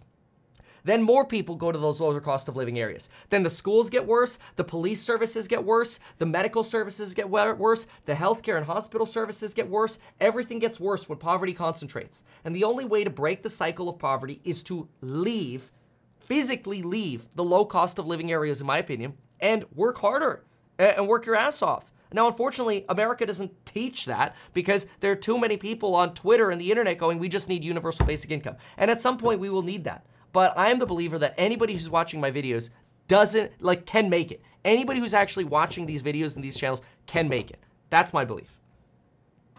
Now I'm going to go. Goodbye.